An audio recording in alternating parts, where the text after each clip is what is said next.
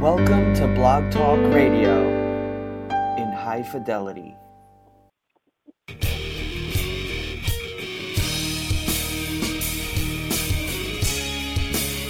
Hello, hockey fans, and welcome once again to the Vegas Hockey Podcast. I'm Mark Warner along with Chris Lisa. We are now going to be affiliated with the inaugural launch of the Hockey Writers podcast page over at thehockeywriters.com. We were talking with JD Styles from Cali Sports News, reporting live from the Stanley Cup Finals. And today we're being joined by the first general manager in Las Vegas franchise history, George McPhee. with Pat Quinn, you know, might be the finest man I've ever met in my life. This is the Vegas Hockey Podcast. We're talking with Clint Malarchuk. There's something about George McPhee that everybody says is a good pick. This is the Vegas Hockey Podcast, and we're talking with Dana Lane, play-by-play voice of the UNLV Rebel hockey team and owner of Dana Lane Sports. Joining us now is Matt Pryor of thehockeywriters.com. He's coming to us from the Dallas Stars training camp.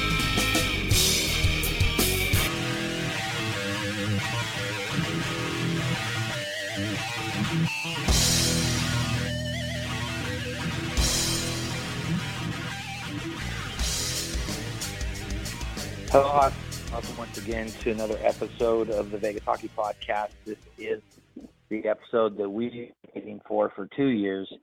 The expansion draft, entry draft, breakdown special. We're going to be joined, as always, by Dana Lane, our Knights insider. He's going to go through all these things one at a time. Chris and I, we're going to break the ice talking about all of the other issues, trades, other NHL news that have gone on in the last week, and there's a lot to get to. So I'm gonna bring in Chris. Good day to you, sir. Well, good day to you, sir. Yeah. Where do you want to start? You want to start with the aisle? I guess that's uh, right up your alley. Let's do it. We have uh, All right. their first Yeah. deal tr- it was Eberle Eberle for Strome. Yep. Um. You know, uh, it's a it's a good deal for bo- for both. Uh, for the Isles, they got a proven 50 to 60 point producer. Uh, you know, Ryan Strome.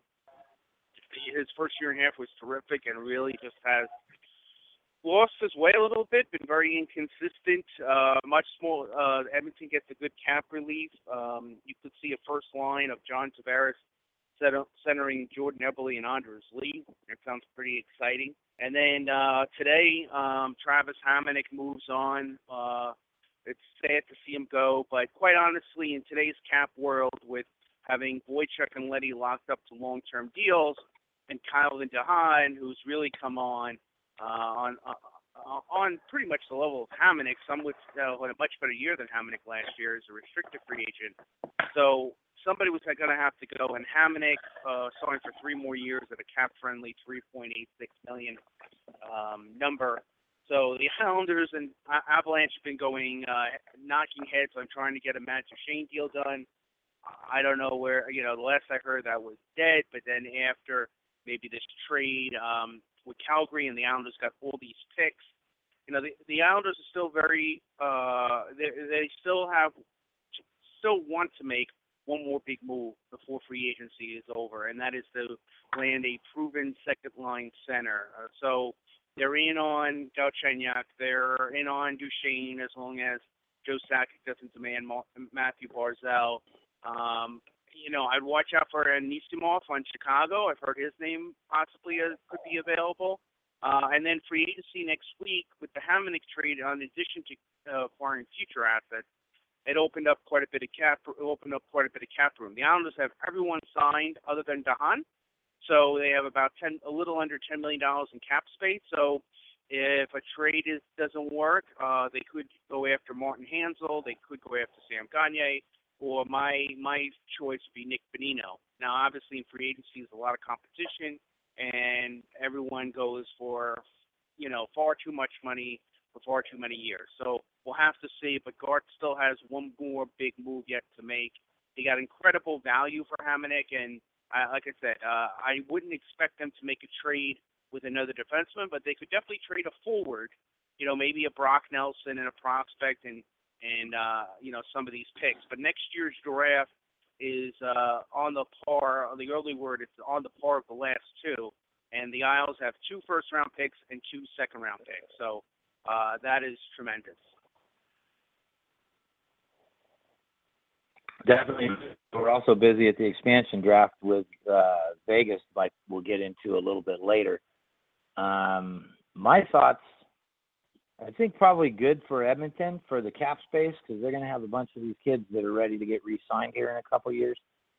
Um, and always has been their their issue. Um, they, I think they still need another, maybe one more D, but that's uh, it's a very nice pick. They lost Reinhart, who really maybe wasn't in their pl- in their plans in the expansion draft, um, Well, which Reinhart you're very Ru- familiar with. Right, they did re-sign Kris Russell yesterday to a four-year deal, four years, Okay. sixteen million, Oh, uh, for what that's worth. But I agree with you. I still think they need somebody else on top of that. Well, you- you look you look at where their defense is now with with bringing in Larsson and Sekera and and Hamonic now, um, much better positioned than they have been for the last de- decade. I would well, think, Hamonic's on the in blue Cal- line after Hamonic's in, uh, Hamonic's in Calgary. Right, right, right. My bad. My bad. So I think that's the one place that Edmonton needs needs to shore up one more position there and solid top four, but still still moving in the right direction. I think maybe that's what the cap space is going to be used for.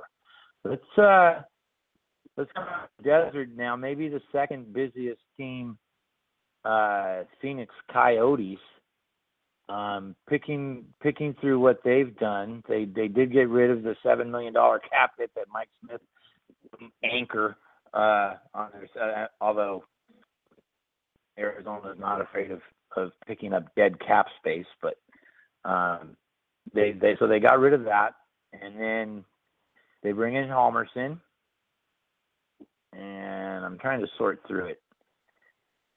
They give yeah, up. they bring in give Derek, up, Derek uh, Step, Connor Murphy. Bring in, yeah, they they, have bring the in Derek Ste- Yep, Derek Stepan and Antti Raanta. So they got their they got their number one goalie, the, Louis Domingue, will be the backup, and they got Stepan to kind of lead those young forward kids, and they have Hjalmarsson uh, to help uh, in terms of veteran D and you know help a guy like Chychrun.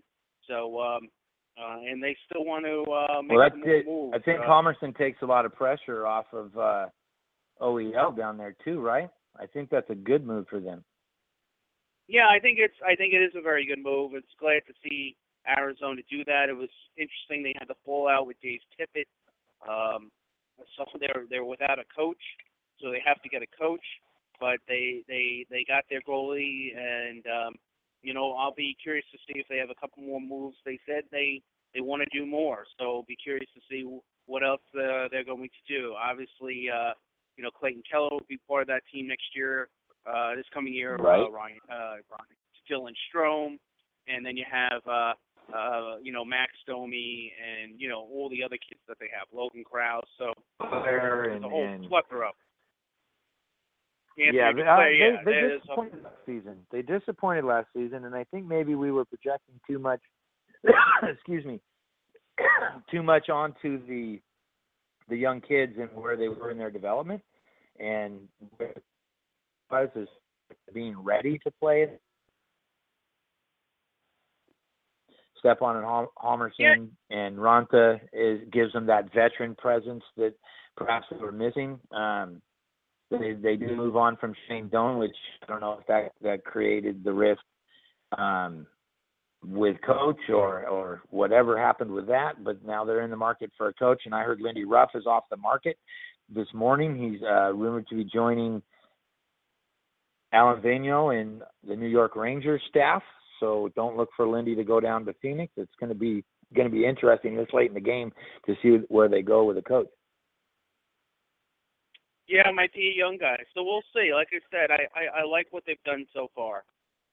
And it's good to see. Good for those fans. Uh, uh, there's no reason why they can't be competitive in that division next year. So um, I'd like to see another veteran or two added to that mix with all those young kids. Yep. Well, like you said, they they're not done. So uh, maybe more to come from Phoenix. Stay tuned. Let's uh, let's go to the let's go to the Hawks. They did not apparently like being swept in the first round, Chris. I don't think that sat well with Mr. Bowman. Yeah, they uh, they definitely made uh, a number of uh, number of moves. Uh, they they definitely took a hit to their blue line in terms of veteran presence. We've talked about Hjalmarsson. Uh, they lost Trevor Ramdstein, uh, Trevor Van Riemsdyk, who got flipped to Carolina through the expansion draft. Um, interesting, they they uh, traded Saad for Panarin. But from what I from what you read through the tea leaves and through the information, it sounds like they really wanted. They had the last couple of years have had trouble finding the right player to play with Jonathan Toews, and you know Saad obviously being a former Hawk, so that could really fit in well there. Um, yeah, but like I said, you know, Connor Murphy's a young guy, so they get they get a little bit younger uh, with these moves. And again, supposedly they're not done, although they're near their cap limit. Obviously, they took a blow with this Martin uh, uh, Marian Ho- Martin Marian Hossa news. Uh, he's out for the year, and they're not really going to get any cap relief until the second night of the season, which basically hamstrings them this off season in terms of caps cap space from that standpoint. So um, they are they still uh, they still need you know still going to look to make some moves. They picked up a backup goalie um, from Columbus, I believe, in the Columbus deal. That's going to be their backup goalie. So they still have some work to do. Uh, they got to get a little bit. Uh, they need another defenseman, in my opinion, on that on that team. So it sounds like they might have a couple moves in them. Uh, but keep in mind, um, they're kind of near the brink of uh, the cap already. So almost has to be a dollar for dollar situation, I think. So uh, uh, give give or take. But yeah, very. Uh, they've been an interesting story so far. Yeah, I don't know. I mean, we know Saad in his game um, probably maybe relates better to the playoff style game than uh, Panarin. I I'm not sure if it was to save future cap space against having to re-sign him when he gets RFA, UFA status way down the road. But there was, That's I mean, there's definitely years. a dynamic. Yeah, but you have a, this dynamic chemistry on the second line with him and Kane. Um, it's I, I I get it, but it's it's tough to move that kind of when the deal doesn't give you don't get me wrong, Saad's a, a player and a management favorite being considered without a salary cap world, he never would have had to leave Chicago. I, I, get all that. Um, I just wonder if if that uh, if you lose that dynamic on the second line to get someone to play with Toews on the line, then then uh, hopefully and and Chicago is one of the best at, at retooling and reloading. So uh, far be it from me to question anything. It just seems seems like maybe they didn't get enough for that kind of a dynamic player in Panarin. Yeah, I mean, Saad's only 24, and he's done so much in the game already. He's won, been part of two Cup-winning teams. He's signed for the next four years. Yeah. You don't have to, work, you know. So there's there's a lot of value there. You know, obviously, uh, Right. uh, these Takes him right to his UFA to year. Yeah, these these kind of trades are you know tough to make because uh, well, for the reasons you mentioned. But um, yeah, maybe maybe they're better with Panarin in the regular season, but Saad in the postseason. But Saad still is a That's my- that's my thing. Himself. Yeah, and Yeah. he he can still put up points himself. Panarin's a you know goal scorer for sure, but uh, not that Saad doesn't score goals, but uh, yeah, there's no, there's no doubt that um, the, the the Hawks are uh, uh, motivated to to change the roster around. And fr- from the from the Blue Jackets perspective, um, I, I obviously I like them acquiring that dynamic scoring player that maybe is lacking that element on in their top six, right? Yeah, and then and uh, a hidden gem in that deal, Tyler Motte didn't have a great, you know, Sure. I, I don't know his numbers in front of me, but he's a he's a young player, and uh, so he can kind of be in a secondary role in Columbus. So um, and that that could be a guy to, to keep an eye out for. That could be like the hidden gem in the deal as well. So yeah, the, the, from Columbus standpoint, um, they got they got the be- they got the best goal scorer in the deal for sure. And then they had a Columbus had a little side deal also. Uh, Jordan Schroeder goes to Minnesota. Dante Salituro comes back. Um, I honestly don't know too much about either one of those players, but that's that is another Yeah. another deal that Columbus makes to uh, probably forward depth going back and forth each way. Um, so, Yeah, the other two, so we uh, did, we other- talked a little. The other Go ahead. Yeah, real quick, the other two quick trades I want to hit before, uh, uh, and I want to talk a little, a little draft, especially from a Vegas angle. You know, the Rangers obviously are very busy, uh, but you know, trading Stepan and losing Oscar Lindberg in expansion. Uh, what are their plans at center? So that's something to watch out for. And we know, and this will lead into our draft discussion. We know how Philly feels about Nolan Patrick if he's ready for the NHL by trading Brayden Schenn to St. Louis. So and keep in mind that uh, one of the, the the assets Philly got for the Brayden Schenn trade occurred at the end of the first round last night at the 27th pick. And how did the the Blues Yeah. have that pick? Oh, that that was the first round pick for Kevin Shattenkirk. So Kevin Shattenkirk, along with I think a pick and another player that they got in that deal, and that first rounder turned into Brayden Schenn. So uh, they were able to turn uh. Kevin Shattenkirk, who is about to be a UFA, into Brayden Schenn, who's uh, signed for the next four years. So, uh, it, you know, interesting moves by all those teams. Well, the Flyers also picked up their tw 2018 first round pick in that Brayden Schenn deal as well. Uh, con- it's conditional, and I'm not sure what the conditions are, but um, the Blues had to send next year's first round pick as well. Yes, correct. Pr- pretty steep for And I- Brayden I guess- Schenn. And and Jori Lehtera, Yeah. of course. Yeah, and a good depth good depth center in Lehtera. So, and that leads us into the draft, which, you know, there, I guess there was some moderate surprises. Uh, I mean, I guess one of which it looked like for a while there wasn't going to be a trade, uh, but there were three trades in the last five picks. But other than that, and I guess let's since we are the Vegas Hockey Podcast, why don't we kick it off with the three first round picks for Vegas? Uh, Cody Glass, Nick Suzuki, and Erik Brannstrom. Yeah, well, unlike in our mock draft where uh Shiger, I think, picked Glass going to Vancouver at pick five, and I did catch a little bit of Mr. McPhee on the the broadcast saying they they were working on a deal to go to three and didn't didn't like it, working on a deal to jump up to five, and then felt like Vancouver was probably gonna go in a different direction and just held tight at the number six spot. And as Dana Lane and you a good month and a half ago now to the Golden Knights, I think you and me are in agreement. And if it's any judge at all, the kid seemed genuinely excited and happy to have been picked by the Golden Knights um, in all of his draft interviews after after the selection process.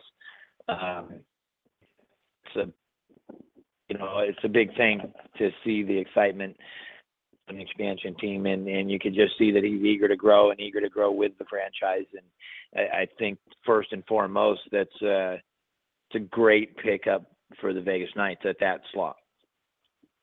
Yeah, what I love about the way this played out too, even though Cody Glass is the highest pick and the first pick, is they got three kids. So like none of them should feel like, oh boy, I'm uh you know I'm the first rounder for Vegas. This is their first draft. I got the weight of the world on my shoulders when I come up. You know, there's a there's a trio of them, and uh, I would Yeah. think that would take uh take take a bit of the pressure off. Um, I'm a big Cody Glass fan, as you know. I wanted that's the guy I told you. I think for the last month, I I wanted to be on the board. He's smart. He's got speed. He's got a two-way game. You know, Suzuki is a guy who's uh, the word that comes up is tenacity again, uh, two-way game, uh, able to you know, make a difference at key times. Just so you know, a guy who uh, just who wants it very badly, who was, you know, both were basically ranked in those spots. I, I guess it was a little bit of a surprise for me at 15 after they took the two centers. I figured they were going to go defense. Uh, I I texted you saying I really like Cal Foote, and he was taken one spot before with Tampa Bay. Yeah. I thought they were going to go with uh, uh, Val- Valimaki uh, or, or Liljegren. Uh, so I was a little I thought Um, surprised. Yeah, I was a little surprised when Brannstrom. Um, then going back and doing uh, doing the work on him last last night, I could see why they took him. Um, he was projected to be a kind of a late first rounder, if you will. But in you know, but uh, again, everything about him, you know, when you hear skilled, smart, you know, good on the power play, does everything, you know, terrific. Um, but he he's a smaller guy. You know, he's a, a Swedish player, five five ten. I heard five nine on the broadcast last night, 108, Right. 180. So he's not going to be the big, but you know, uh, I butcher this guy's name all the time. Uh, I call him Cale Makar, but uh, how do you say his name again? M- Makar. Makar. Thank you. Uh, you know, he's Yeah. not a big guy either. So I really like, you know, I think, again, proof will be in the pudding um, between Brannstrom and the other guys. As long as Brannstrom's a good player, then, uh, you know, the Golden Knight fan base should, should feel really good with their three spots. And, and we're not going to go too crazy in terms of all the picks today, but picking up Nick Hague, who who was a guy most felt was a late Yeah. first round pick early in the second round today uh, for Vegas was another good move. So you know, in those first you know 34 picks, having four of them getting two really good centers, two really good defensemen, who two years from now could be part of be you know part of the core of this team moving forward. That's a lot to be excited about, in my opinion. Yeah, for sure. And and you know, you take all this with a grain of salt. You got four of the first 34 picks. I'd say if if 50% of them, um, and it could be Hagen, Glass, it could be Suzuki and and Brannstrom. If if two of the guys end up regular NHL players, um, I think that's a, a solid B draft. Um, that's I, I I know a lot of people in Vegas are new to the entry draft. You know, every NFL player who gets drafted in the first round makes the roster the first year out of the gate. These aren't those kinds of players, and in the NHL draft, it is very seldom the case that a even a first round. Now we go back to the 2015 draft when more than half of those players are already regulars in the NHL. That is a big aberration from what is expected out of a first round pick in the in the NHL. It's just that draft for the ages. And you you have to feel pretty good about your team, the LA Kings, having Gabe Vilardi slip and fall into their laps at uh, pick 11. I would say. Hundred percent. I couldn't believe he was still available, and I was we when we did our mock draft with uh, uh and fast and taking Nick. I was I uh, Carolina takes Martin Necas uh, one slot ahead of the Knights, and uh, you know we can only imagine if it was still there if they would have went that direction. Um, but I was, I, I, and then Tippett even going the tenth, a little bit Yeah, lower Matt than Pryor a lot of told- people. Yeah, Matt Pryor told me if he was on the board, he was going to be surprised if Florida didn't take didn't take him. Uh, you know, I thought it, I Yeah. thought it was interesting that Michael Michael Rasmussen went at nine. Uh, I know our colleagues last week who did a great job, Zach Devine and Mark Scheig, uh, both liked Rasmussen, but really towards the end of the first round. So, um, you know, but they probably wanted to take a defenseman there, um, but there really wasn't one on the board worth taking. I mean, Rasmussen's a guy that, you know, he could be a top six player or he could be a third line center. So we'll we'll just have to see. Uh, I thought it was interesting too that Toronto was the team with Liljegren giving Babcock and Yeah. you know his demand. But but having said that, you know, talent wins out at the end of the day. And this kid last year, you know, he had mono. He got traded for whatever reason. He was on four different teams. So, look, at the beginning, uh, this time last year, that kid was by most draft experts uh, the second-ranked prospect in this year's draft. Player. So the- to be, yeah, absolutely. in the so to get a kid like that at 17, and you need defense, give him a couple of years over there to hone his game and work on what he has to work on. It, to me, was it was the definitely the right pick uh, based on um, you know they do not have a lot of def- blue liner pro- prospects in the pipeline, so they need they needed to go blue line there, and those were the best choices at that point. So. uh uh, I, I like I said, it's a little boom or busty, but we'll we'll see. If it's a boom, look out with with the with the forwards that they have on that team. Yeah, if he if he ends up being the the puck moving dynamic defenseman that everyone you know projected him to be, and I'm a I'm a you know I'm nobody, but I give him a pass. If you're traded four times and you have mono for a month or whatever, two months during the season, um, it doesn't shouldn't change what what people think of you. Uh, and and like you said at the start of the season, they were he was a consensus number two. Um, I'm just going to read this straight off eliteprospects.com. Skilled offensive defenseman, excellent skating skills, combined speed with strong puck handling skills makes him a spectacular player to watch. Um, the, the knock it says decision making at times questionable, room for improvement in that category. Um, in, in a couple years on the back end behind Matthews, Marner, Nylander, um, so on and so forth. Um, good luck, Eastern Conference. I mean, if he turns into uh, Karlsson Jr. or Brent Brent Burns Light or any anything like that, um, he's six he's six foot one ninety five. Um, you know, when he when he fills out and gets gets he he could put a couple inches on and another fifteen pounds. You're looking at a six two two fifteen dynamic puck mover, um, feeding the puck up to those guys that's that's going to be a power play. Uh, wow, that's a great Yeah, and pick for him to fall all the way to Toronto. And the last couple points for me on on last night's first round, I thought it was absolute. Nashville must have been thrilled to get Eeli Tolvanen, who for whatever reason fell. Most people had him ranked around, you know, the middle of the first round. To get him at 30, uh, they had to be absolutely thrilled. And St. Louis, who, who had their second first round pick, and it was a perfect place to take Klim Kostin. Uh, again, he, by all accounts, he's the wild card of the draft. Uh, we had Mark Scheig on uh, last week, picking for Tampa at 14. Liked him there. He had him high on his. I think he was in his top five or six in terms of pure talent. The kid was there. The kid has said all the right things. I mean, people worried about uh, you know, Russians and if he's going to come over. He's like, hey, I'm coming over, and if I don't make the team, I'll, you know, I'll go to the AHL or whatever needs to be done. So he's saying all the right things. Just and and especially when you have more than one first round pick, you could take a chance on somebody like that. Uh, so that was tremendous. And quick, two quick stats for you. Uh, number of Americans taken in the first round last night, there were six.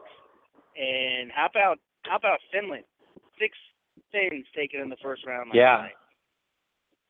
Big time. That was one one of the underlying stories uh, coming out of the draft was how well the the Finns did. So um, it, it was interesting. It was interesting first round. And one thing, and I'm I'm trying to pull it up because the guy's name is escaping me right now. The last pick in the first round. Klim Kostin, yes, who I just mentioned, yes. Yeah. Okay. Okay. Yeah. Um, by all accounts, uh, could be like you were saying, uh, NHL ready to come in and and make the roster next year. So trade trading into that spot is, uh, yeah, it's pretty Yeah, pretty pretty interesting move for that. And and uh, you know, there's been comparison. He's been compared to Van, uh, Evgeny Evgeny uh, Malkin. So, uh, yeah, like I said, I Settle think that down. was- I think. Well, no, I'm just, Everyone I'm just wants saying to throw that. out all know, the comparisons on draft day, but Yeah. uh, I always, I always, But I, I always think that was just like, a brilliant. Don't pump the kids' thought the- tires too full. I think uh, the Blues had a really good night, to say the least. Yeah, interesting. Um, what what two years ago that was a super strong division, um, and then last year seemed to become a little vulnerable with uh, Dallas, St. Louis both taking a step back. Um, Chicago, you know, I you know, having Nashville maybe identify some of the weaknesses they have um, Nashville on the rise. So St. St. Louis, the early off-season leader in the clubhouse, uh, for me anyway, in that division. Yeah, no, um, yeah, no. I think it's. I think all those four. I think it's going to take a lot of work from those other three Central teams that didn't make the playoffs uh, last year to get one of those spots, and they might have to grab it at one of the wild cards from the Pacific. Quite honestly. Are uh, are you at all disappointed that Minnesota hasn't uh, been a little bit busier? Um, they they they were hot out of the gate. A lot of people think the the pad change to the goalies affected Dubnyk at least mentally coming down the stretch, and they faded fast. Are you a little surprised Minnesota hasn't been doing more here? Um, Well, uh, and well, losing is, losing sounds, some of their young fast players. Right. uh, The word is, it sounds like they're going to move a defenseman. I don't know. Uh, it, it sounds like all the defenseman talk was on hold because there was a lot of teams after Hamonic. But the problem is, after what the Islanders got for Hamonic, in terms of a pure value trade, in terms of you look at a value Yeah, setting the market in up. terms of yeah, so that's that could make things even though he's off the board now and everyone's like, all right, let's move on. It it, it could complicate things. So you've heard Scandella's name uh, out there. I don't think they're going to trade Dumba. Um, but and obviously we're waiting on the Golden Knights. I mean, uh, they have ten defensemen. They're going to move, I would think, at least three. Uh, plus, they need to Sure. lower the cap a bit. And to me, any of their defensemen outside of Theodore and Schmidt uh, could be moved. So, um, you know, uh, Marc Methot obviously is a guy to keep an eye on uh, for sure. Uh, that that would be the, the the one player I would think they would cash in uh, right now. One would think, but we'll we'll have to see. friend of the show, Dana Lane, and that's as good a place as any for our gold. Hey to you, sir. Hey, how are you, man? Oh man, um, someone asked if I was pumped. I feel like I've been punched in the head of, of for the last week, man. Yeah, it's uh, it's a lot. It's a lot to wrap your your mind around for sure.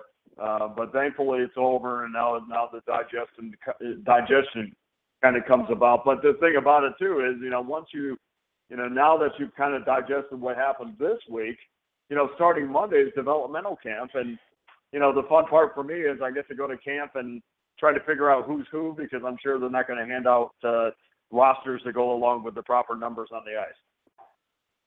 Right, and the correct. You're breaking up a little there, Mark. Do we know that? Okay. Do we know? Do we know if the development camp's open to the public, sir?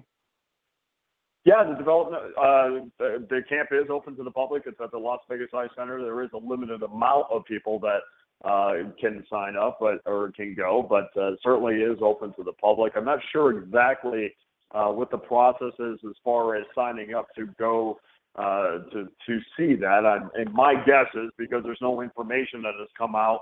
My guess is it's just first come first serve type thing. Okay. Okay. I'll see if I'm if I'm not at work. I'll see you down there. Um, Yes, sir. interesting though. Chris and I were just Chris and I were just talking about uh, the the defensive availability uh, based on. Well, how do, how do you, who- if you know, I can they- chime in for a second, how do you guys how do you guys want to do this? Do you want to dissect, go by position, do defense first, and then forwards and the goalies, and talk about who they selected and what the plans are? You want to do it that way, or I like that.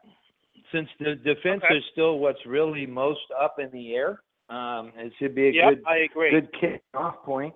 Um, so they take they take a, the you know the the rumor was that they were going to go real heavy on on goalie prospects and use those as their pieces um, moving forward.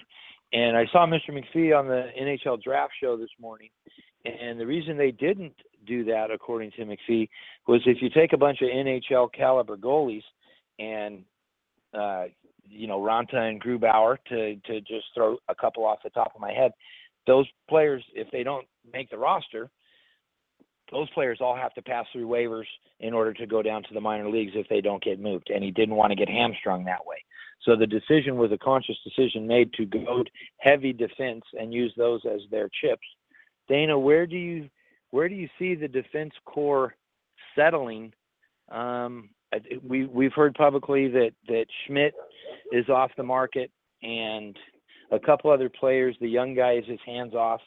Um, who who do you think the top six is, uh, based on who they have now and who's still going to move?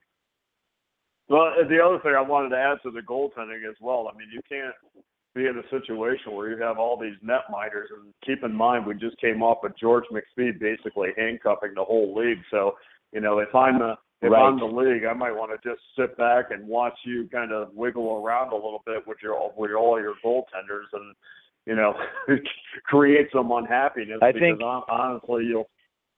Go ahead. Yeah, no, I think that's a reason why he hasn't made more deals. Uh, you know, Methot is the the key piece, right? Um, Garrison may be moving, but I think that's maybe the reason why Methot's still a Golden Knight this morning is, and and I was talking with Chris a little bit about this.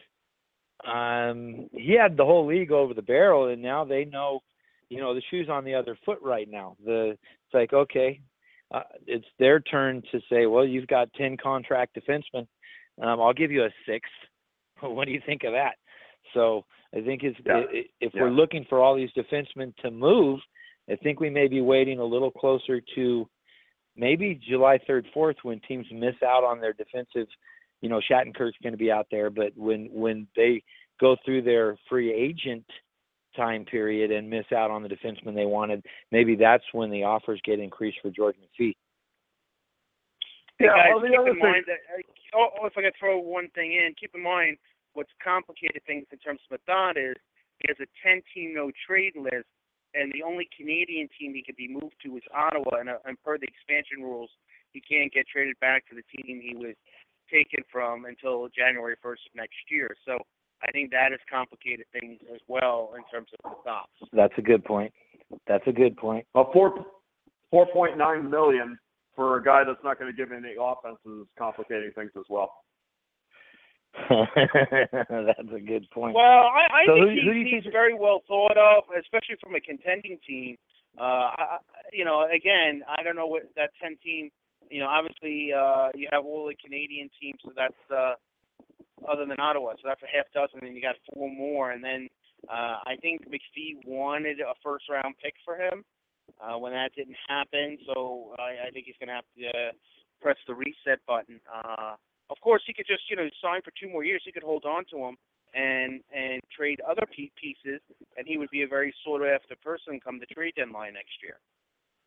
Yeah, there there's That's no true. That's a good point. need. Uh, uh, there's no reason to force a move with Methot. I mean, obviously he's going to give you some solid minutes. I mean, we'll we'll see if he's a product of the system there, but certainly probably next to Nate Schmidt, he's as good as anybody on the team. I mean, Shea Theodore certainly has uh, tremendous upside, but as far as a defensive defenseman, I think he's uh, as good as they have. But you know, the fact of the matter is they don't have to make any moves right now. He's not a UFA until 2019, so they could hang on to him. But uh, boy, that's a that's a big price tag as far as I'm concerned. You know, for for a guy that's just uh, defense only. What Yeah, else? I- what I else tell you, out uh, you, Dana? Go ahead. On the on the defensive. I'm sorry, I didn't hear the question. Oh, well, who who else besides Methot? We're kind of focusing on him. Who else sticks out at you as a, as as who could be someone that gets built around? Do we have that player in the system yet? Uh, we we might not have that player in the system, but I have to tell you, I'm I'm a huge fan of a guy like Colin Miller. I mean, I, I saw Colin Miller play quite a bit um, in Boston. He's not costing you a bunch of money. Is he he probably is your best offensive defenseman. He's got a pretty heavy shot. I mean, this is a guy that I I was surprised early on that they they had talked about kind of kind of moving him or looking to move him. And, and honestly, they probably are looking to, to move you know, just about everybody, maybe except a couple. I mean, we talked to um, talked to Bill Foley this week, and I asked him. I said, "Look, you know, you, I, I don't think any of us assumed that you were going to be right up against the cap after expansion day." And he said, "Well, you know, I, I, now we we did that, and now we have to shed some salary." And I said, "Okay, well, where are we going to be?" You know, when you drop the puck, and he said at about the 60 million. So at, if they're at 60 million, that means that they have to drop uh, 12, 12 million at this point. So um, that that's going to be, and, and of course, on any of the new contracts that they take on as well. So that's going to be that's that's the problem with taking on a Marc Andre Fleury's contract. And I, and look, I, we we've gone through this back and forth a million times. I I love him as a player for sure, and I think it's great. And I love the pickup pickup of Calvin Pickard, and I think that that is great as well. But 5.9, if he doesn't play well, and he looks bad doing it. Or you know, I mean, obviously, you know, look, his his goals against is not going to go go down. I wouldn't think his hmm. save percentage isn't going to go down. I wouldn't think. Okay. True. So now you're looking at a hmm. guy that potentially you're trying to move at 5.8, you know, 5.8 million, who's got a goal a save percentage that's in the, in the 800s now, high 800s now. You know, I mean, so he does carry some weight with the three with the three rings for sure, and the gold medal around his neck. And at the same time, you know, teams will say, okay, well, we understand he was playing in front of a, an expansion or on an expansion team, but that is a real high price to pay for a Marc Andre Fleury when you might have gotten somebody uh, that could give you the same, probably close to the same result at a much less price. Uh, going back to Colin Miller real quick, uh, I'm a, I'm a fan of Colin Miller too. When he was in the Kings organization in the AHL All Star game, he won the hardest shot competition and the fastest skater com- combination. So to have that young young kind of skill, not too many defensemen are going to be able to come through and bring both those qualities. Um, so I, I always like Colin Miller, and if if we can even go back, um, Chris Chris will remember when we were talking about the Milan Lucic deal that that was the the piece I did not like being included in that trade, um, be, just because of his skill set set's kind of unique. Um, you know, coming coming out of the AHL with with you know speed and a bomb shot as he progresses, that's the kind of guy who's going to quarterback power plays for you. So I, I I like the Colin Miller thing, and then on the Fleury thing, I, I got to agree with you on that. But it was really cool to see um, the very next day. It's 118 degrees out here, and yeah, what do you yeah. see all over the media is is Marc Andre Fleury in a sweaty gym putting putting goalie pads on six, seven, eight year old kids and running hockey clinics for the kids in town. And and I'm not just going to single him out. A couple of the other players were with him as well, and they passed up some opportunities to tour the strip in a helicopter and do all those sorts of things so they could come in and run this this kids camp the very the you know the very first day in town no one's going to blame him for for going home digesting it with his family um maybe maybe coming out next week and doing some of those things. But i see why pittsburgh loved that guy so much is that he came out with a smile on his face didn't have any hesitation about jumping right into the community. So the the price that you may have to eat in order to move that guy, I think he may make up in his it just who the man is. Um, and the welcome well, maybe he won't want to when, move he, when he yeah, no, for sure. He, you know, it, it, it it's apparent right now that that's going to be your face of the franchise. That's the that's the name. That's the guy. And I don't think they probably, from that aspect, could have probably got a better guy to do it. So I, I'm on board with the Fleury thing. If if you got to eat a couple bad years, then I think what he could do for the community as far as hockey he's only, awareness. guys, he's only, um, he's only signed for he's, he's only, only signed 32. for two more years. So Hey, he's only signed for Yeah. two more years, so it's not like. Yeah, he's he's got two good years in- him. If I can uh, chime in, I, I, on terms of the defense, Sure. I think what what might hurt them, uh, not hurt them, but uh, has uh, things a little what seems stagnant right now. I'm sure in this you know cap world, uh, everyone's probably calling McPhee and saying, well, I really like McNabb, who I think has a one million and change cap number, or Colin Miller, who has a small cap number. And and McPhee's probably like, well, I'd like to keep those pieces, even though McNabb is a, a UFA after next season.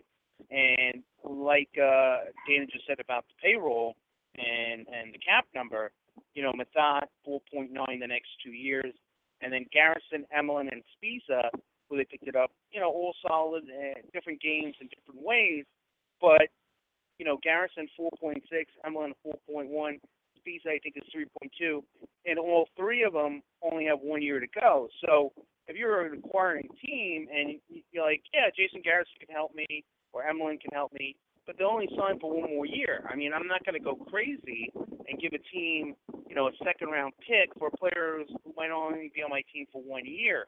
So I, I think those are the players that Vegas is probably trying to move and trying to get, you know, very good, you know, front end draft value, uh, be it second and third round picks, and keep McNabb and Colin Miller. I mean, to me, if they have Reinhart and Merrill uh, the year in the AHL, that's no problem with that. But that that still means they have to move at least two of those other defensemen. So I think that's I think that's where they're at right now.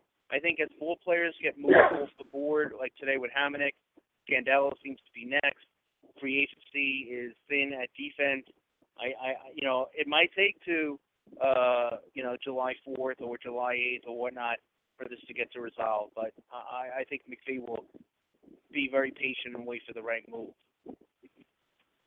I will say this: there's a definite theme to the defensemen that they do have on the team, and every single one of them's got either a mean streak or somebody who's willing to put to punch you in the mouth. I mean, that that is that is definite. I mean, you look at you know even even a guy like Clayton Stoner. I mean, he he's physical. There's um, you know, you look at a guy like Sbisa and he's physical, and we know about Alexei Emelin and you know, I mean, Chris even even Chris Thorburn, who you know may or may not be here as as well, uh, was a UFA, is physical and's got pretty good, I mean, very good size. You know, Chris is probably the biggest of the defensemen they have.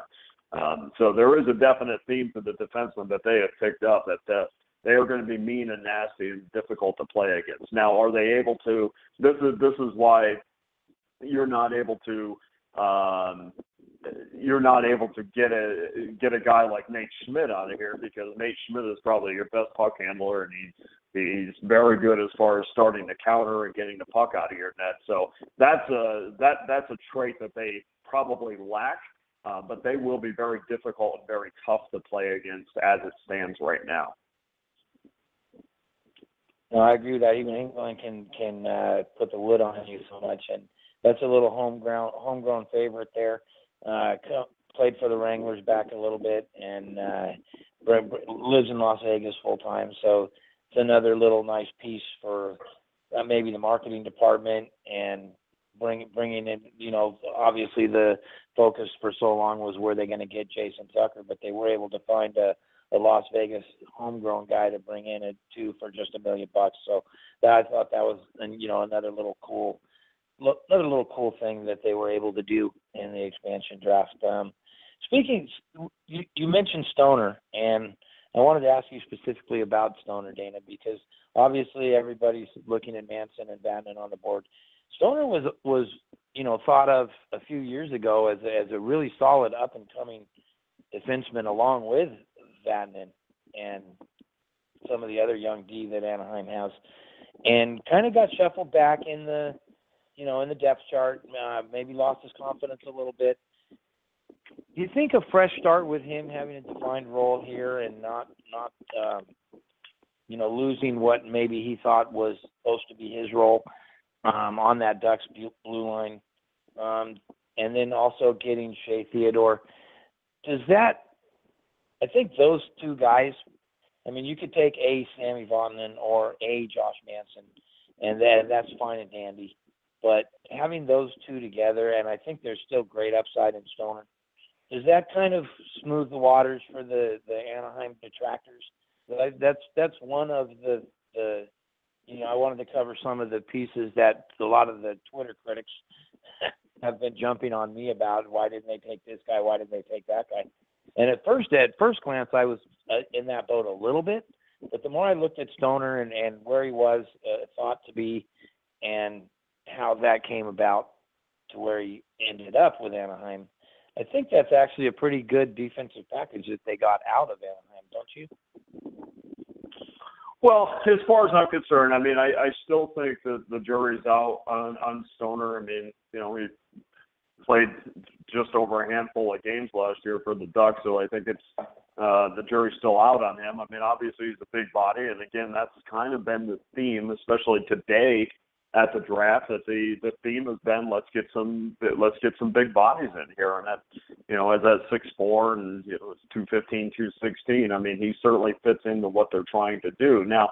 I will say this: I, I do like guys coming in here with a little bit of a chip on their shoulder, but when you you break it down, I'm not sure where he where he does have a place on this team. I um, I don't, you know, ultimately, you know, I have eight guys that I think that you know potentially will be on the opening day lineup if, if things don't change, and of course they probably will.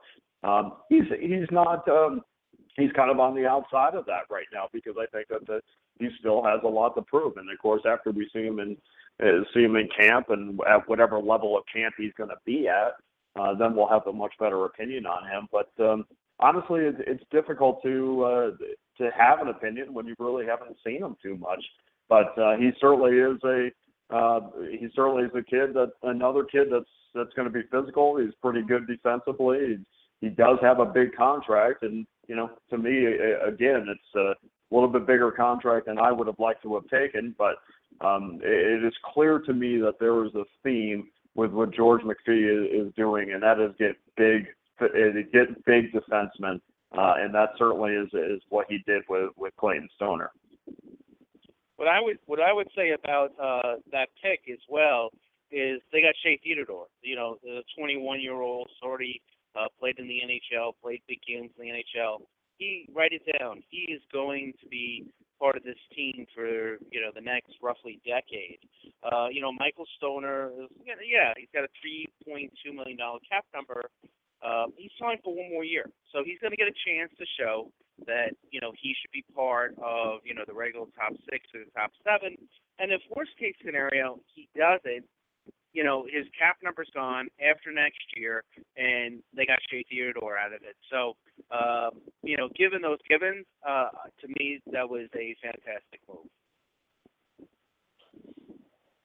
Okay, well let's uh, let's jump on the forward core because there's a, a, a kind of the same kind of the same philosophy with with much of of the forward core where they were obviously willing to deal and future picks instead of some of the some of the, the big names that that may have been on some unprotected lists. But for me, my highlight was was dealing with Florida and getting Marchessault and Reilly out of there for. I, I think they gave up a fifth for for Reilly, if that's correct. I think that was uh, probably my a fourth. Okay, still. Yeah. Um, those, getting those two guys, and obviously Marchessault with seven hundred thousand dollar cap hit and thirty goals is probably, in my opinion, the steal of the forward core.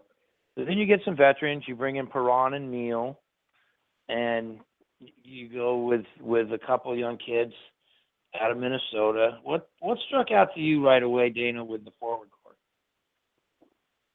uh, I I tell you this, I, I'm real high on William Carrier. I think he is going to be a guy that people are going to gravitate to. Um, I know that there were some sites having them go down to Chicago, and I just don't think that's going to happen. I think he's going to give you a ton of speed, and you know I think this is a guy that might you might see challenge for a first or second line spot because um, honestly, if you put him with Marchessault Sheldon, you put him with Reilly Smith, maybe potentially in that first line, uh, I think that he gives that line a, a lot of speed, and so you've got the makings of something there. I don't want to take I, I the, the last thing I want to do is put you know Marchessault with James Neal and uh, you know either Reilly Smith or, or Perron. Or, I mean, obviously that's the easiest thing to do because I I want to spread out the scoring a little bit. But I think if you put a William Carrier in that first line, I think that that, that you're going to see a, a lot of speed. Now, now obviously, you know, we go second, third, fourth lines, and you know it goes down pretty quickly. But you know, say for instance, you put uh, put a James Neal on that second line or David Perron on the third line. I mean, at least you got some some scoring potential. Uh, maybe not as much with Perron, but certainly with Neal. And you know, you got some stability there. My they are going to have to maneuver a little bit because there's just a there's a lack of shortage of guys that play on the right side of the ice. I don't know. You know, I assume that Marchessault is going to be a center, so uh, I know he's played some wing as well. Uh, so you got that, I guess, and Neal is a winger, it's a right winger as well, along with Reilly Smith. But outside of that, I don't know who's going to play on the right side, who's a uh, a guy that's used to playing there.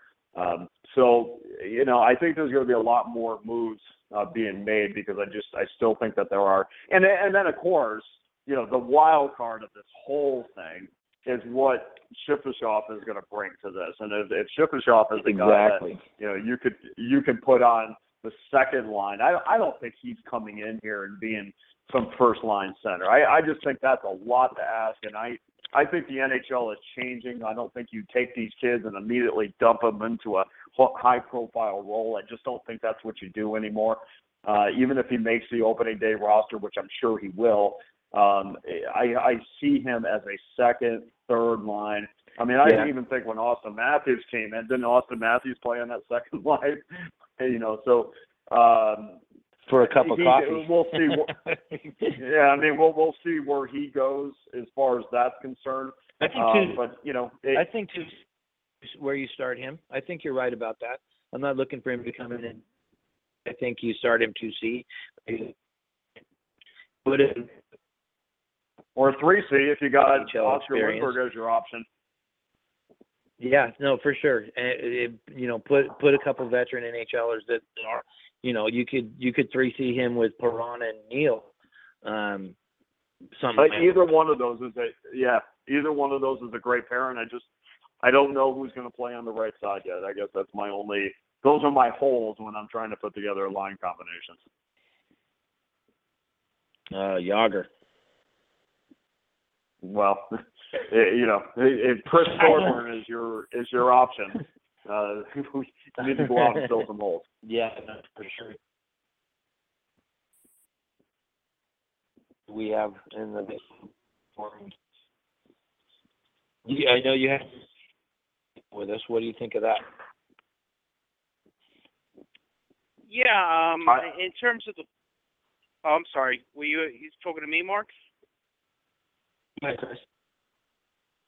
Um, two things jumped out at me about the forwards is uh, I really liked uh, the Oscar Lindberg pickup uh, as well as Reilly Smith. In terms of Reilly Smith, this was the classic buy low scenario. Um, you know, two years ago he scored 25 goals, got the five-year extension. You know, he's still a young guy. Just I, I'm a, I've seen him up close and personal, and really hurt the Islanders. And he he he's just I I don't know you know I don't know what happened. I mean, a lot of people in Florida had a bad year last year. To get him for a fourth round pick, um, I, I think he's gonna he's gonna be part of their top six for the next uh, you know for the rest of that contract, and he'd be very happy with that. You know, Oscar Lindberg is a kind of under the radar guy. I think again he's only 24 years old. He's a two-way center. He can bring you some offense. Uh, I, I think that was, you know, the Rangers are really going to miss him, uh, and he's gotten also better every season. And he, like I said, he's still only 24. And what's interesting to me about uh, looking at these forwards and defensemen is, uh, of all those players, I think um, they have the Knights have nine players going into next year on uh, their walk year. They'll be unrestricted free agents. And other than McNabb and Montesano, uh, I can very easily see all those other guys, uh, maybe even moving on in trades and so forth between this summer and the trade deadline. So um, this is a big year for Montesano. Obviously, uh, if he can if he can back up what he did last year, he'll be in in line for a huge uh, payday. Uh, it'll be interesting to see if the Knights approach him this summer and see if he'll take a you know four years uh, security kind of deal and you not play play under that. But you know that's for a, a you know a later date. But uh, like I said, they have nine players: Neal, Perron, Marchessault, Garrison, uh, Emelin, Sbisa, Stoner, McNabb, and Engelland, all on their last oh, on their walk year. So uh, that's something uh, George McPhee, I'm sure, will be uh, balancing as well. Well, I think he- sure has a lot of part of the strategy. at the trade deadline. yeah, I think that's all part of the strategy is when you do get to the trade deadline and uh teams are looking for that, you know, stay at home big big defenseman or uh, a little little extra depth at the forward position and then he starts pick for I think this is all part of the the whiteboard filled in going forward because we you know, he said it during his press conference. He said it when he was on the show with us, and he's repeated the same theme. Um, you build the team through the draft, and you you're not. There's some there from some people that he that player or that player or this isn't. You know, this team's going to get 20 wins next year, and to that I say so. Um, based on you know what he's putting in place. And I think I think if you look at when Dean Lombardi came to the Kings and he said he had a five year plan and he traded uh, traded all the captain and the veteran and he had nine picks in the first three rounds his first year there, and you know the five year build is history. And you look at what Babcock said when he went to Toronto, and it's pretty much the same thing is that he had a five year plan. I think those kids are way ahead of what was expecting out of them. So good for toronto. That's um, probably a year or two ahead of where where uh you know making the playoffs this year. Um and that's that's the i see mr fully mr and and the rest of that front office putting in place is yeah, we players, but uh, we- we're not going to take any term, to, so to speak. Um, we're going to do assets, and and if there's a little pain in year two,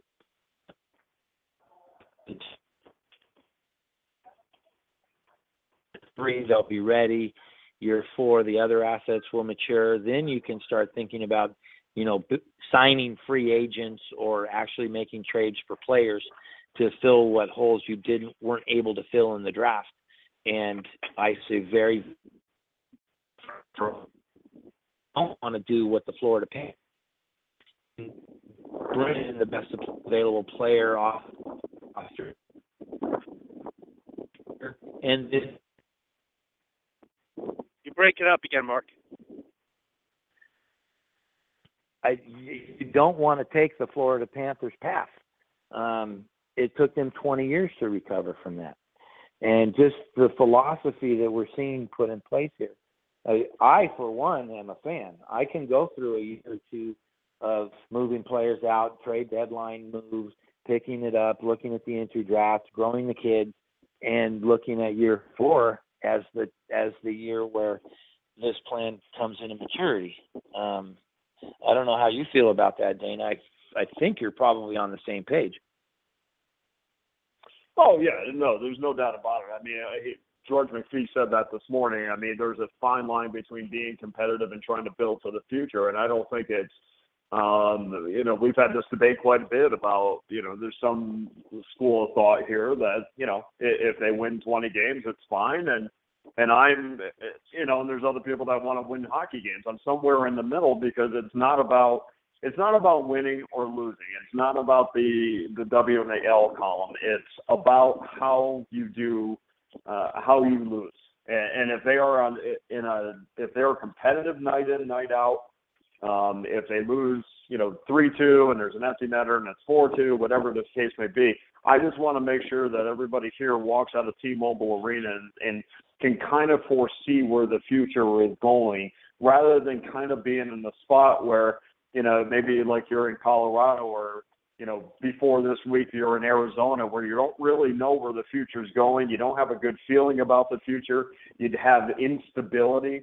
Um, and, and I think that it's, you know, you could be like, you know, Toronto was a couple of years ago where you can foresee where the future was because all you had to do was look at what the Marlies were doing and knew you knew you had people Yeah. coming up that were going to make you better. And in fact, at the end of that season, they had they had you know a ton of Marlies came up and they played extremely well. And I think that that created an excitement in Toronto. And as long as people here can foresee what the future is going to bring and they buy into what George McPhee is selling, I think that they will. You'll be able to withstand the losses the first couple of years. Now, year three, I think that's when expectations are going to start. But I think expectations should come in the form of are they improving? And if they are always improving, then ultimately they will get to where they want to be. It may not be in your time or my time, but ultimately they'll get to be where they are. Now, the problem would come is if you see a regression, and sometimes you regress to get two steps better. That's that's one thing. But if you're regressing and re- regressing for a couple of years, I think that that's when the fans are going to start getting restless, and rightfully so. Yeah, in terms of uh, Yeah, I- going this season, guy, guy, guys, uh, I look at you know obviously the Pacific Division is by far uh, the weakest of the divisions. Yeah, you know unless they get ravaged by injuries, I'm not making any playoff predictions or anything like that. But they're going to be a very competitive team. Um, you know, uh, again, do I expect them to be sellers at the trade deadline? Yeah, but do I think that they'll be around NHL 500 for the first two thirds of the season? Yeah, I can see that as well. I mean, they have a really good goalie in Fleury. They have depth on defense, and they have a lot better, a lot more guys who can put the puck in the net than I envisioned they would after this expansion draft. So, and at the same time, you know, they added an Alex Tuch, uh, a top 50 prospect from the expansion draft. You know, they had three first round picks, uh, and yet in last night's draft, they had three second round picks uh, amongst, you know, thirds, rounds three through seven. So they've stocked the cupboard, in my opinion, very well. They will continue to stock the cupboard. They'll move some pieces and get future draft picks or you know, get another prospect or two. And they've gotten, they also received, as Dana pointed out, the Leafs kid, a couple of young forwards. We'll see how they work out. I think, I think they have the right blend of they're going to be competitive and fun this year, and they're building at the same time. So uh, I don't, I mean, again, in that division, I don't foresee, you know, a Colorado situation where they win 20 games and you know lose six to two every night. So I I think it will be this will be uh, a competitive team and uh, a fun team. What's funny in that specific division of the eight teams, Gerard Gallant is the fifth highest tenured coach in that division already. That's a good point. Um, you mentioned it a little bit, Dana, and let's. Uh, I'll go back to a little bit of what we were talking about earlier. You said um, until this week, Arizona has been um, just because there are our, our you know our desert rivals, so to speak. What do you think of what's going on down in down in uh, Arizona? And I, I didn't really foresee Coach Tippett going down the road. So that's a this late in the off season. I think that might be a tough hole to fill. But you know, let, going back to even letting Mike Smith go finally, which I I think is a great move for that franchise. That's way overpaid for him after after the one Western Conference Final season. Um, but then you bring in the Stepan and you bring in the Hjalmarsson. What do you what do you what do you what do you make of what's going on down in Arizona? Uh, it's interesting. Um, I, I did a show this week, and and it was right after the Shane Doan, um, where, where Shane Doan had left Arizona, and, and a couple things that's interesting down there. Um, first of all, I know Gary Bettman wasn't very happy with the way that Shane Doan uh, was dismissed. I'm not I'm not sure what you're supposed to do or exactly how it was done, but um, I, I know that Gary Bettman, who seems to have a pretty heavy hand on most of the National Hockey League teams, and especially the teams that he kind of brought into the league, and probably is embracing himself, and his legacy is uh, very much uh, on the line when you talk about Arizona and Vegas to an extent. Um, so I know that Gary Bettman was not very happy with the organization in, in regards to that, but then they go out and make a a bunch of moves that I think that is best for that organization. And let's be honest, I mean, it's time to turn the soil over there. It's time to, you know, yeah. get the Doans out and the Mike Smith. And I like Mike Smith a, a lot, honestly. I mean, I, I think in the right situation, I think he could be an above average goaltender. Um, it, it is interesting. I, I don't I don't really have a handle on what they're what they're going to do down there because now you have you know you have two uh, two net minders down there, kind of the same same scenario that uh, that that Chad Johnson was had in St. Louis, I guess you know potentially or or really and at sometimes he had in had in Calgary. Um, you know, I I don't always love the one and one A goaltender situation. I know it worked in in Pittsburgh, but you know certainly on the on the same hand that we saw in New York where it absolutely did not work, and you know really probably you know, we saw that Halak was not was not happy with a three goaltender system, and you know, it, it, rightfully so, maybe. Um, but you know, honestly, at least they're making some moves. Make at least they're doing something to get people excited about Arizona Coyote hockey. Um, but you know, let's be honest. I mean, I I, I know that will make them better defensively, but I just you know still think that they're going to be on the bottom half of of you know the bottom half of the league for sure. I mean, I look you you got you, you got a guy like Raanta and Chad Johnson, okay, and and Chad's a or Raanta's going to you, you might get one year out of Raanta depending on what they're going to do next season. But you know, here's a couple guys that are kind of around the same age that usually are you know these guys are kind of hitting their peak as goaltenders, and now you're asking them to I I would say be in a 60-40 situation and you know, maybe Raanta's the better of the two. Maybe Chad Johnson wins this job, but uh, maybe Chad Johnson's not even there. Um, so the well, fact I, of the what I could that, what what I could tell you, Danny, is uh, Chad Johnson. Having seen him, he's he's a really good backup goalie. So you know his his his plan, the plan for him, if he does resign there, is to play 30 some odd games and Raanta, who seems to have come into his own, played really well for the Rangers last year. You know, he's going to get, you know, two thirds of the start. So I think, yeah, you know, in terms of long term, we'll have to wait and see. They don't really have any kid goalies in the pipeline. So, uh, you know, from that perspective, so Raanta is going to have to prove himself this year that he is truly a number one. But I think that's I think that's the plan out there in Arizona in terms of the netminders.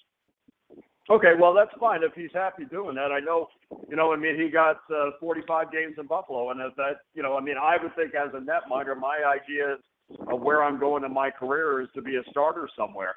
So, you know, I mean if he's happy doing that, then that and that's fine, and that's exactly what he's going to be. Uh, we still have to see Raanta take the load, uh, the number one load. So that's that still re- still remains to be seen as well. But you know, a guy that that played 45 games in Buffalo and now, you know, he, he basically is being told you're going to be a definitive backup. I don't know. I don't know him personally, so I don't know how he's going to take that. But I know as a professional, I think I would rather be in a position where I would probably get the majority of the starts. Yeah, I don't think especially anyone, if you're going to any be. team. I don't think anybody in this league views Chad Johnson as the number one goalie. Yeah, but what Dana's saying is that he views it, he might view himself as as somebody. That's fine. could Then go in and and and, and, And go in, it. play great, and Well- and make it so they can't take you out of the net. there you Well, go. No, let me tell you, that. let me ask you this: if he was in if he was in Colorado, would they view him as a number one goaltender? Well, it doesn't No. matter who plays goal in Colorado. It's an absolute mess over there. well, I mean, you know, if I if I'm him and, I just came off of getting if I had 45 starts in Buffalo and a, and a quality save percentage, I mean, there's not too many guys that would play 45 games in this league and still have a 920 save Well, that was that was that was two years ago, and uh, that is correct. he got on a good stretch. Yeah, he got on a good stretch, which he did at, at at times with Calgary. He got on a good stretch, but look, like I said, if of of all the situations out there in terms of playing in front of a team with potential and having a chance to wrangle away the number one job, he's not going to get a better situation than Arizona. Name me No, the situation agree with that. as a free. So I think it works for both. Sign a one-year deal and show everybody, hey, I'm I'm capable of being a number one guy, and that's a win-win for Arizona as well. That that is true because if he doesn't prove it, it because if Raanta doesn't come in and I mean Raanta's yet to play more than 30 games in this season. So if Raanta can't cannot come in and take the number one role, then obviously you have a guy that has played uh, a season at least in Buffalo two years ago, uh, a few more games. He played really for well for, sure, the Rangers for last year. Was, was what I could tell you, and he played against a lot of good teams too. They just didn't put them up against the Powder Puffs. No, for sure. But Chris, No, I- when I- you look at I- how backup goalies, um, backup goalies are backup goalies. We've seen guys like Mark. I'm gonna use two Kings goaltenders as an example. You go off the both ends of the spectrum. You got a guy like Jonathan Bernier who had a 2.12 goals against average for the Kings. Was a I don't know 14th or 16th overall pick in the draft.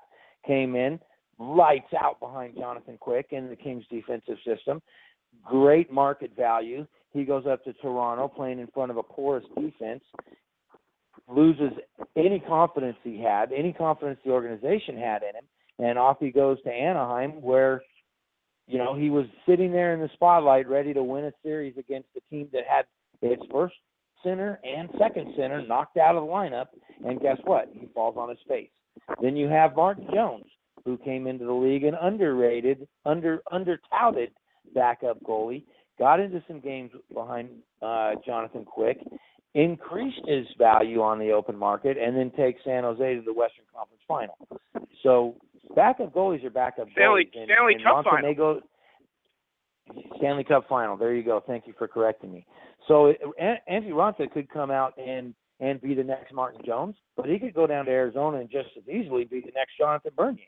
Um, so Yeah. To Dana's point, having the Chad Johnson there as a guy who has shouldered the load, so to speak, recently, um, I, it, and to your point as well, the table for him, especially you know if Raanta comes out and he's looking at a two five two seven goals against, and he gets in for a stretch of games really well. It you know one money, and uh, he can improve his his market value. But um, I, I I I know you're high on Raanta, but it, it's that backup goalie thing, man. Well, Some guys like and I- I- Dana said well, earlier, if you have a I- wide I'm high on Raanta too.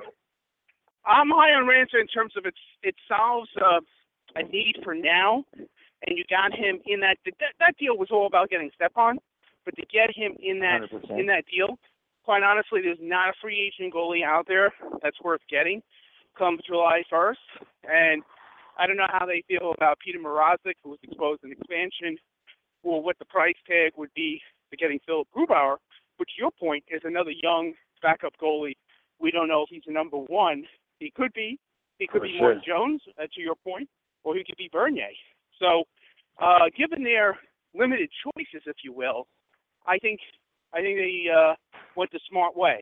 Now, at the end of the day, both guys might might be one year guys, and then they're going to have to regroup, and the team takes a step forward, and the players uh, that they're building around take a step forward and move on from there. You know, to have a positive year, uh, kind of thing. So, you know, we'll we'll we'll see. I mean, like I said, uh, given given the alternatives, uh, I mean, if I was them, I would have loved to try to trade for Philip Grubauer. Now, maybe between the price with Vegas, if they took him instead of Nate Schmidt, uh, was going to be very high, which it probably would have. And now trying to deal with Washington, the price might be even higher. So Raanta is, I think, an excellent fallback situation is how I would probably put it. Uh, Let me. Uh, this, we're talking the Coyotes Talk Radio Network here. Uh, let me let me just step in real quick, and I want to get on just the first three picks in the entry draft that the Knights did. Is is Arizona in a better position with Mike Smith and Louis Domingue, or are they in a better position with Anthony Monta and Anderson? Well, the latter easily. That's I, I'm kind of thinking. I mean, it's not. so. It's, it's, yeah, it's not even. Yeah. It's really to me, it's not even close. He, just for the matter, of uh, again, just turning the soil over there and getting something else and doing something else and bringing in some new blood. I mean, um, I'm I'm not anti Louis Domingue at all. I mean, I, I think he's he's okay. I, I wouldn't. He not a guy I would be rushing to get off my roster for sure, but uh, they're certainly better than they were a year ago, and and so in that Yeah. in that regard, they've certainly upgraded their team and and have given some given Arizona some something to be excited about rather than sitting around complaining about the way Shane Doan was dismissed. Yeah, and, and Yeah, and if I can make a real quick point about- video up. Re- Well, Yeah, real quick point about that is- that is a bit that is a bit um confusing. Look, he's been there 19 years. He's been great for the franchise. The franchise has been great for him. There's nothing wrong. You know, the Island organization loves Travis Hamonic, but they treat their say what you will about them. They treat their players right because you know today, uh, this early this afternoon on Calgary radio, he talked about how loyal he's never met someone as loyal as Garth Snow. So you treat your people right, and that's what they should have said. Shane, we can't thank you enough for the last two decades, but we need to go in another direction. You'll always be a coyote, and then you leave it off like that. So I don't know what or how the message was conveyed, but for Gary Isn't Payton to say something, it must have been pretty bad.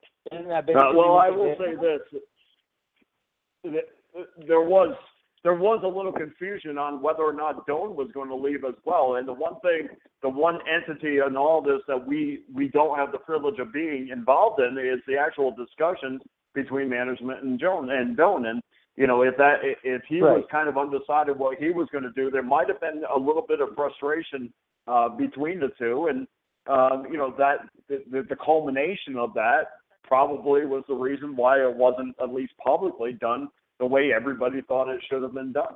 And I, I am not ready. I mean, and talking to people that are close to that organization, I'm not ready to sit there and put all the blame on the Arizona Coyotes because I think Doan held them hostage for a little bit too. I think they wanted to know exactly what he, what his intention was, and he wasn't sure. I'm on board with with that as well, comes to bottom line. And if the term of the contract was expired and the decision by management was to, you know, not give him another one year at, you know, four, five, six million dollars, we don't know what he was asking for. Um, then yeah, you part ways, and I think the public flap of oh they did Doan wrong, you know. Um, No, they didn't do it. See, I and I listen. I understand what I don't he's think saying, so. and I and I I don't think so. I, I think there's a reason that there's a way to do things, but it's not they did don't don't wrong. They paid him all these years. Okay, and I understand there's a way to do things and a way not. You know, sometimes it doesn't work out the way everybody wants, and sometimes it, you know, it doesn't have to be. Jerry Jones, Tom Landry, but at the same time, you know, it doesn't. There doesn't have to be a parade in Tempe for you know, it it doesn't have to be a Fiesta Bowl parade for these guys. You got paid to do your job. And if in fact that you were Yeah. undecided and what you were going to do, I can see where management, who by the way hasn't been with you 20 years, can be a little frustrated by the fact that that you can't decide what you're going to do when they would like to move forward. Keep in mind, he's been with the organization 20 years, but the organization, the players involved right now, have not been with him 20 years. And, and no, with for all due sure. respect to Shane Jones, who's who's had a terrific career. He is, I believe, 40 years of age. Uh, you know, this is not a He league is where- 40. Yeah, so He's not a um, spring you know, chicken. yeah, so uh, you know, I, I think, it, but I would say this: I think getting Stepan was also a, a real good move for Arizona as well. Oh, I, and you know what? The we the the Coyotes fan support and and everything in, Phoenix is well documented, and I'm not going to slam the organization for that because there's a whole lot of factors that. that being said, in the Phoenix community, he's not very. You, you know what I'm saying? He's he's in the hockey community. A 20 year captain of a franchise is is a legend. In Phoenix, Arizona, he's a he's a minor figure in the Arizona sports community. I bet Randy Johnson is more well known because of the time he pitched for the Diamondbacks than Shane Doan is in Phoenix, and and he's certainly not as valued to the community as as a Larry Fitzgerald or like that. Um, so and and Well, I'll go back again. I actually- again, being loyal to your to your to your player. You could you could directly draw a line between Dean Lombardi and his loyalty to Mike Richards and a couple of other players on that roster. So I mean, Matt Greene, it's obvious he he had lost a step in the injury but Uh, Mike Richards' contract. You, you know, Mark, you're breaking up again. you talk about uh, loyalty to a player, um, that loyalty probably cost Dean Lombardi his job. Yeah, I agree. I, I actually have a question for uh, for Dana and then one for you, Mark. In terms of Vegas, July 1st being next Saturday, uh, do you each of you guys have a player? Well, you know, forget about salary cap for a second. You know, you could dream big. If I said to you, you could have one player that Vegas can really go out and, and get, and you think is a good fit for today and tomorrow. Who would it be? Well, my player was TJ Oshie, and that was kind of on the. so I guess Well- that's not going to happen anywhere. I mean, that was Chris- on the Chris premise was on- that Yeah, Chris was on board with that too. Yeah, I mean, I, that was on the premise that I thought you would. And, and look, I mean, I was on that before we even talked about Marc Andre Fleury because I just didn't think they were going to take on his contract. And, you know, it was also predicated on the fact that I thought after the expansion draft was over that they'd be around 55, 50, and then, you know, maybe get a few free agents and have some cap space left over. And instead, they decided to do the opposite and go right up against the cap and then shed shed salary, which is actually it's much more it's more smart or smarter, I guess. Uh, you know, because obviously this way that you're able to to gain assets by doing that. But you know, honestly, you know, of the, of the guys that you're looking at right now, I mean, I just, you know, do you want to go out and get a Martin Hanzal? I mean, I don't think so. I think they're good. Uh, I don't think I want to bring a Radulov in here. I, you're certainly not looking at, and I'm looking at, at wingers that can play on that right side. I mean, I think, you know, guys like Jagr and Gianta, I mean, those guys are not coming in here. So maybe, you know, I, I you you talk about a guy that's that is at the right price that could play at a position that you kind of need right now. Maybe you're looking at Brett Connolly. Maybe you're looking at a, a PA Parentos. You know, somebody like that. Even though I think Parentos was, you know, a little bit uh, long That's in your the tooth as Dana. well. Your your guy is PA Parenteau. no, I There's got to be a better. There's got to be a better guy than that. Well, I don't know. I mean, I said Brett Conley, so that was that. That's my better of the guys. But of you, uh, of what you have right now, I mean, who are you bringing in? Everybody else is is 35, 36 years old, making three, four million dollars a year. If you're trying to shed salary, not in the I don't know where else you're going to Yeah. go to. I mean, uh, honestly, I don't see anybody. I mean, if you really want an answer, I don't see anybody you're bringing in. But if I'm forced to pick a player, it, it would be Brett Connolly. Really. It doesn't cost uh, anything. they- All right, well, we got about a minute left, guys. Uh, um, but yeah, make the last I, point, I, I would think gotta if they run. can move some defense, if they can move some defensemen, I would think Patrick Marleau could be a good choice. But what do you think, Mark? It's seven million. Um, Thirty-seven. Yeah, I'm thirty-seven not on at board He's not gonna. He, he's not gonna get seven million. He's we got get four million. we got 30 seconds. I'm not on board with bringing in anything over two or three million dollars a year. What are you signing free agents for right now? We we know what the team's going to be. You might want to fill a hole on the right side with a depth player and call it good. I don't uh I don't think we're signing players to improve the the play on the ice. Um, Patrick Shark might be a nice One- pick, but anyway, we got to run. We're at 14 seconds, so uh, thank you for coming on, sir. I do appreciate your time as always.